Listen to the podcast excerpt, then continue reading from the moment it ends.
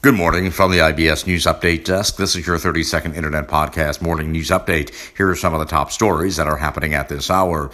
Joe Biden says he is still searching for a defense secretary. Also this morning, Texans receiver Will Fuller has been suspended for six games after testing positive for a banned substance. And experts say COVID 19 will kill off thousands of well known brands. And that is your 30 second Internet Podcast Morning News Update for now. We'll have more podcast news updates throughout the day. Until then, from the IBS News Update Desk in downtown Chicago, I'm Nicholas Anastas, wishing you a very good morning.